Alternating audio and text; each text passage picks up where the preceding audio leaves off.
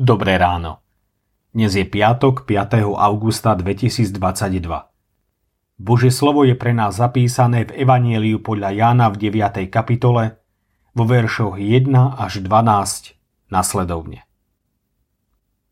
Idúcky uzrel Ježiš človeka slepého od narodenia. Učeníci sa ho spýtali, majstre, kto zhrešil? Tento či jeho rodičia, že sa slepý narodil? Ježiš odpovedal, ani tento nezhrešil, ani jeho rodičia, ale stalo sa to preto, aby skutky Božie boli zjavené na ňom. My musíme konať skutky toho, ktorý ma poslal, kým je deň. Prichádza noc, keď nikto nebude môcť pracovať. Dokiaľ som na svete, ja som svetlo sveta.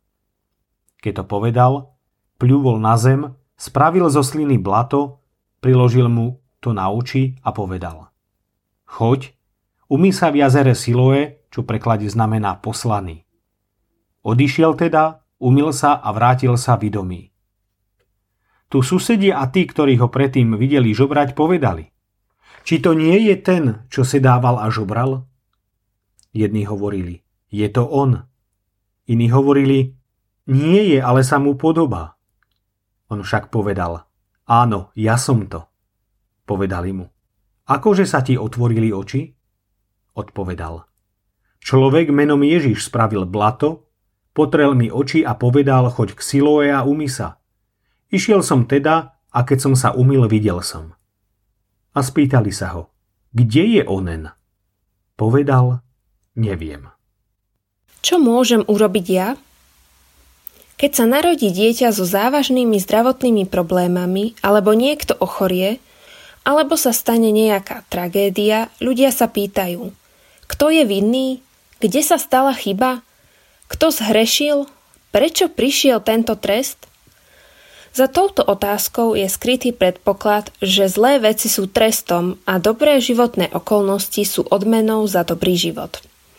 Pán Boh je predstavovaný ako sudca, ktorý prísne posudzuje všetko, čo robíme a na základe toho nás trestá alebo odmenuje. Podobne zmýšľali aj Jobovi priatelia, ktorí sa snažili Joba presvedčiť, že určite urobil niečo zlé, za čo ho pán Boh trestá.